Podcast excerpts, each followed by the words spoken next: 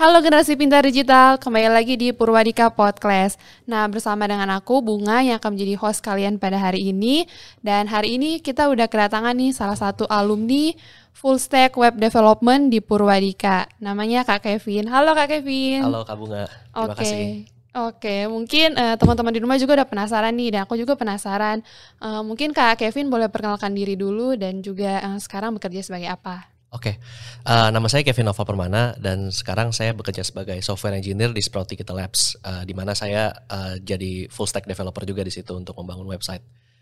Oke, nah pasti teman-teman di rumah juga udah penasaran nih gimana sih caranya eh, atau perjalanannya gimana nih Kak Kevin sekarang bisa jadi software engineer eh, itu backgroundnya apa sih dulu kuliahnya apa terus sempet mungkin berkecimpung Oke. di dunia mana dulu baru terjun ke dunia coding ini. Jadi kalau kuliah sebenarnya saya kuliah di eh, Universitas Bina Nusantara dan itu jurusannya manajemen.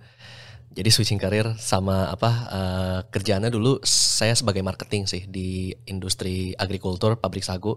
Lalu pindah ke skincare jadi marketing juga dan apa eh, social media manager. Eh, di situ se- setelah pandemik eh, saya ngelihat ada banyak sektor industri kita yang eh, udah mulai er- melakukan digitalisasi sih. Jadi saya berpikir kayak kalau misalkan saya bisa nyemplung di industri ini saya bisa lebih thrive sih. Oke, berarti emang switching karir banget nih Kak. Betul. Tapi sempet juga berkecimpung di dunia eh, digital sosial media. Ya sosial media. Nah itu kenapa tuh kak ceritanya kan dari sosial media nih udah di, udah di dunia digital, terus pindah meskipun sama-sama dunia digital ya, Hmm. tapi beralih ke coding. Itu kenapa kak? Eh, waktu saya ngerjain eh, sosial medianya sebenarnya lebih ke online marketplace sih. Hmm, Dan waktu saya lagi apa mm, mengerjakan campaign-campaign untuk eh, apa eh, marketingnya, itu saya mikir kalau misalkan ada sebuah presence digital lebih dari mengandalkan online marketplace yang sudah ada, itu kayaknya bisa lebih eh, apa eh, meningkatkan strategi marketing yang sudah ada gitu loh, hmm. mengimprove selling pointnya gitu. Oke, tapi eh, aku juga penasaran nih alasan terbesar kak Kevin sendiri nih untuk memutuskan shifting karir. Itu Hmm. kan pasti banyak pertimbangan tuh. Betul. Kan eh, mungkin harus mulai karir atau harus mulai bangun karir dari nol lagi, harus belajar dari nol lagi. Betul. Nah itu apa sih pertimbangannya atau keraguannya apa nih dulu? Eh, keraguannya banyak sih kayak apa keraguan yang semua orang ketika switching karir pasti dapat kayak apakah kalau misalkan saya antar nyemplung saya bisa survive Iya. atau apakah saya bisa ngikutin ini atau apa eh, atau apakah ini tepat untuk saya gitu loh dan apakah ketika saya masuk justru malah eh, trennya ma- malah makin sedang menurun gitu loh jadi saya masuk ketika waktu yang dia nggak tepat misalkan gitu loh Oke, Eh, terus selama berkecimpung di dunia, maksudnya di pekerjaan itu ya Hmm. kak, eh, awal kenal atau awal tahu coding itu dari mana? Eh, sebenarnya kalau coding itu saya udah tahu dari sejak lama sih. Soalnya dari kecil eh, kan saya emang terekspos dengan dunia komputer ya. Ayah saya beliin saya komputer dan saya main game. Tapi saya lebih tepatnya dulu lebih suka untuk modifikasi game saya yang sudah ada sih. Jadi eh, lebih ngubah skripnya dan ngubah apa eh, menambahkan personal modification untuk sesuatu yang saya suka gitu. Dari sebenarnya itu saya udah tahu tentang coding dari situ sih. Terus eh, ya karena pandemik ini jadi saya lebih dalemin lagi sih. Gitu. Oke, berarti pas saat pandemi mendalami coding lagi dan tertarik untuk belajar Betul, coding. betul. Itu alasannya atau gimana nih kak? Kan eh, udah kerja nih di dunia Hmm. marketing dan lain sebagainya. Terus apa sih yang menggerakkan hati kak Kevin untuk oh mau coba belajar coding? Itu apa sih kak? Yang menarik dari coding ini? yang menarik dari coding ini sebenarnya branchnya itu banyak banget ya. Eh, saya bisa jadi apa se- walaupun eh, apa title yang saya pegang sekarang software engineer, tapi saya tetap bisa juga ngerjain apa eh, website development. Terus eh, banyak bahasa dan teknologi yang saya bisa gunakan eh, dan sekarang belakangan ini saya sedang mendalami untuk menjadi iOS developer, belajar bahasa Swift dan segala macam. Jadi kayak possible apa eh, possibilities itu banyak banget, benar-benar limitless gitu. Hmm. Oke. Terus pas eh, belajar coding ini nih kan biasanya tuh orang kalau belajar coding kata mereka bisa aja otodidak nih. Betul, Kayak Kak Kevin kan mungkin udah pernah tahu nih sedikit-sedikit tentang coding. betul. Nah, terus kenapa memutuskan untuk ikut bootcamp aja? Apa sih bedanya kalau belajar otodidak sama ikut bootcamp? Oke. Jadi kalau eh, untuk belajarnya aja, pertanyaan tadi untuk belajarnya, untuk belajarnya aja otodidak tuh sebenarnya bisa, nggak masalah. Tapi gimana kalau misalkan eh, kita ada pertanyaan, terus eh, ada permasalahan, itu sebenarnya bagus kalau misalkan kita masih bisa cari-cari di Google itu ngelatih googling skill kita juga gitu. Tapi kalau misalkan kita udah mentok, ya kita nggak ada orang yang bisa kita tanya dan apa kita mesti ngerelay sama forum yang belum tentu balas hari ini atau minggu ini gitu loh. Sedangkan kalau di bootcamp ada ada mentor-mentor yang tersedia dan kita bisa nanya kapan aja gitu loh. Uh, terus uh, kadang ada beberapa orang juga uh, seperti beberapa teman saya maksudnya yang uh, mappingnya tuh agak susah apa aja yang harus saya pelajarin untuk menjadi seorang uh, developer, untuk menjadi seorang software engineer. Nah kalau melalui bootcamp itu uh, biasanya mereka punya uh, learning path sendiri gitu loh. Dan learning path itu apa uh, kita bisa riset lagi. Oh ini ternyata yang apa yang dipelajarin itu sekarang benar-benar yang lagi teknologinya lagi dipakai sekarang lagi lagi lagi trending gitu loh. Jadi itu salah satu menurut saya yang uh, menjadi kelebihan bootcamp. Oke, okay, privilege dari bootcamp itu ya. Kalau ya, misalnya betul. kita belajar sendiri tuh kadang nggak tahu nih arahnya mau ke mana betul. tapi kan kalau di bootcamp kan udah terarah gitu ya, ya kak betul. nah terus penasaran juga nih hmm. kan banyak tuh bootcamp di luar sana hmm.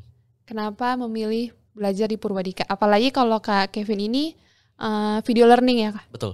Nah itu kenapa sih? Kan kalau video learning kan ya emang waktunya fleksibel gitu. Hmm. tapi kan tidak uh, berinteraksi dengan mentornya langsung kan karena cuma dari video. Okay. itu kenapa sih yang bikin yakin sama Purwadika uh, jadi Pertama uh, saya pilihannya ada Purwadika dan beberapa buat coding bootcamp lain waktu itu. Cuma setelah saya tanya teman-teman saya, mereka uh, kebetulan kenalnya juga apa banyak kan lulusan dari Purwadika. Ya menurut mereka which is bagus gitu loh, apa uh, berkualitas lah. Jadi saya kayak oh iya berarti mungkin programnya bagus. Terus uh, salah satu yang apa uh, menjadi uh, ini buat saya apa uh, dorongan buat saya untuk join Purwadika uh, cara saya menanyakan informasi dari pertama kali saya buka web page-nya, dari pertama kali saya nyari informasi di Google apa segala macam, semuanya terstruktur rapi dengan apa profesional sih. Dan apa uh, begitu saya masuk apa begitu saya pertama kali datang ke sini padahal cuma mau lihat-lihat aja ya. Tapi saya udah ditawarin kebetulan ditawarin diskon early bird jadi saya langsung daftar aja sih. Langsung gas daftar langsung aja. Mumpung ada aja. promo Mumpung juga ada ya. promo early bird. Oke. okay. Nah, terus uh, Pengalamannya gimana nih Kak selama belajar di Purwadika? Mentornya gimana? Terus uh, mungkin materi-materinya juga gimana? Teman-temannya gimana nih pas belajar bareng? Uh, secara keseluruhan pengalaman saya di Purwadika benar-benar sangat memuaskan ya. Uh, mentor oh. mentor saya tuh benar-benar kayak ngebantu saya apa uh, menjawab permasalahan tapi nggak cuma ngebantu jawab apa yang saya tanya gitu. Maksudnya dia ngasih tahu saya kalau alternatif dari solusi ini itu seperti apa gitu loh dan gimana cara saya melihat alternatif yang lain gitu nggak jadi nggak cuma nggak cuma ngejawab doang tapi dia uh, ngebuka perspektif untuk yang lainnya gitu loh. Terus uh, untuk dari teman-teman sendiri kebetulan sangat kolaboratif gitu ya dan apalagi kelompok terakhir project, final project saya gitu loh. Mereka benar-benar itu di situ benar-benar kita apa uh, belajar gimana caranya dalam dalam dalam suatu tim IT gitu untuk menyelesaikan suatu project gitu. Itu pengalaman yang apa sangat amat edukasional menurut saya sih. Oke, mungkin boleh di, boleh diceritakan sedikit nih Kak, final projectnya tuh tentang apa sih? Jadi final projectnya itu kalau saya uh, membuat uh, website ini uh, apa uh, e-commerce khusus untuk fashion wanita terinspirasi dari Zara dan H&M gitu. Tapi uh, ada ada spesifikasi tertentu yang dimintakan oleh panitia yaitu uh, apa namanya uh, gimana caranya kita uh, alamat si customer itu bisa langsung ke detect di kayak semacam Google Maps jadi pengiriman barangnya itu langsung dari gudang terdekat. Oke hmm. keren banget. Yeah. Nah terus ini kan udah dapat insight dari mentor, udah juga uh, belajar gimana sih cara kerjanya tim IT itu kan bersama hmm. kelompok-kelompok pas uh, final project. Hmm Nah, pas di dunia kerja nih Kak, itu gimana sih uh, pengaplikasiannya terpakai banget gak sih sekarang? Uh, pengaplikasiannya uh, kebetulan ter, terpakai banget dan stack yang saya pakai semua benar-benar yang dipelajarin dari Purwadika. Karena sebetulnya sebelum uh, apa saya masuk Purwadika ini, saya melihat uh, apa uh, saya melakukan riset saya sendiri tentang apa uh, materi-materi apa saja yang sebenarnya lagi lagi trending sekarang gitu loh. Dan kebetulan Purwadika tuh materi yang diajarkannya tuh pas semua gitu. Jadi pas uh, setelah saya lulus pun juga kebetulan materi yang itu ya dipakai di dunia kerja dan apa emang kita tetap mesti apa uh, pelajarin banyak hal yang baru sih yang apa uh, yang nambah-nambah lagi dari luar sana tapi overall itu semua logiknya semua dapat sih dari Purwadika. Oke, okay. hmm. emang day to day job sebagai software engineer itu apa sih kak? Mungkin boleh di-share ke teman-teman. Ah, teknologinya? Yep. Uh, jadi uh, kalau untuk apa uh, di dunia web development uh, sekarang tuh yang benar-benar lagi apa kebangun banget uh, itu menggunakan uh, teknologi React yaitu Next.js. Tapi yang benar-benar bulan ini apa uh, shocking bang, ya shocking banget itu adalah uh, ketika uh, framework React yaitu Remix yang jauh lebih cepat dari Next.js sebagai uh, untuk usernya browsing itu baru diadakan menjadi open source. Jadi nggak lagi bayar sih. Jadi itu teknologi yang menurut saya uh, lebih baik dipelajarin sih. Oke, gimana kak dengan uh, pengalamannya selama bekerja sebagai software engineer ini gimana rasanya? Udah merasa ini karir yang memang udah cocok banget atau gimana kak? Ya ini udah saya kerasa ini uh, fulfilling banget sih kayak ini apa uh, ya ini salah satu software engineer itu salah satu dream job bagi saya sih jadi dan so far itu ekspektasinya sesuai apa yang saya apa yang saya pikirin sih waktu saya masih bootcamp. Oke okay. dari gaji gimana tuh kak? Sesuai ekspektasi banget kak? Sesuai ekspektasi. Oh, itu yang banyak ditanyakan teman-teman ya kalau oh, misalnya gitu. mau join ke dunia coding tuh gajinya udah terpampang pasti ya di luar ekspektasi kalian. Hmm. Oke. Okay. Nah, mungkin dari podcast ini nih Kak udah ada yang pengen mikir-mikir nih untuk shifting karir, untuk uh, belajar coding juga. Nah, mungkin terakhir kali ya Kak Kevin bisa share nih tips untuk teman-teman di luar sana mungkin yang pengen shifting karir ke dunia coding, itu apa sih yang pengen Kak Kevin sampaikan ke mereka?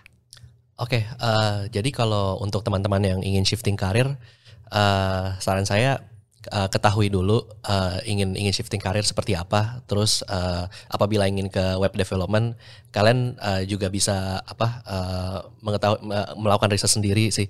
Lebih baik untuk melakukan apa untuk teknologi-teknologi apa saja dan kira-kira uh, apa uh, seperti apa uh, kalian ingin menjadi developernya gitu loh. Uh, sorry.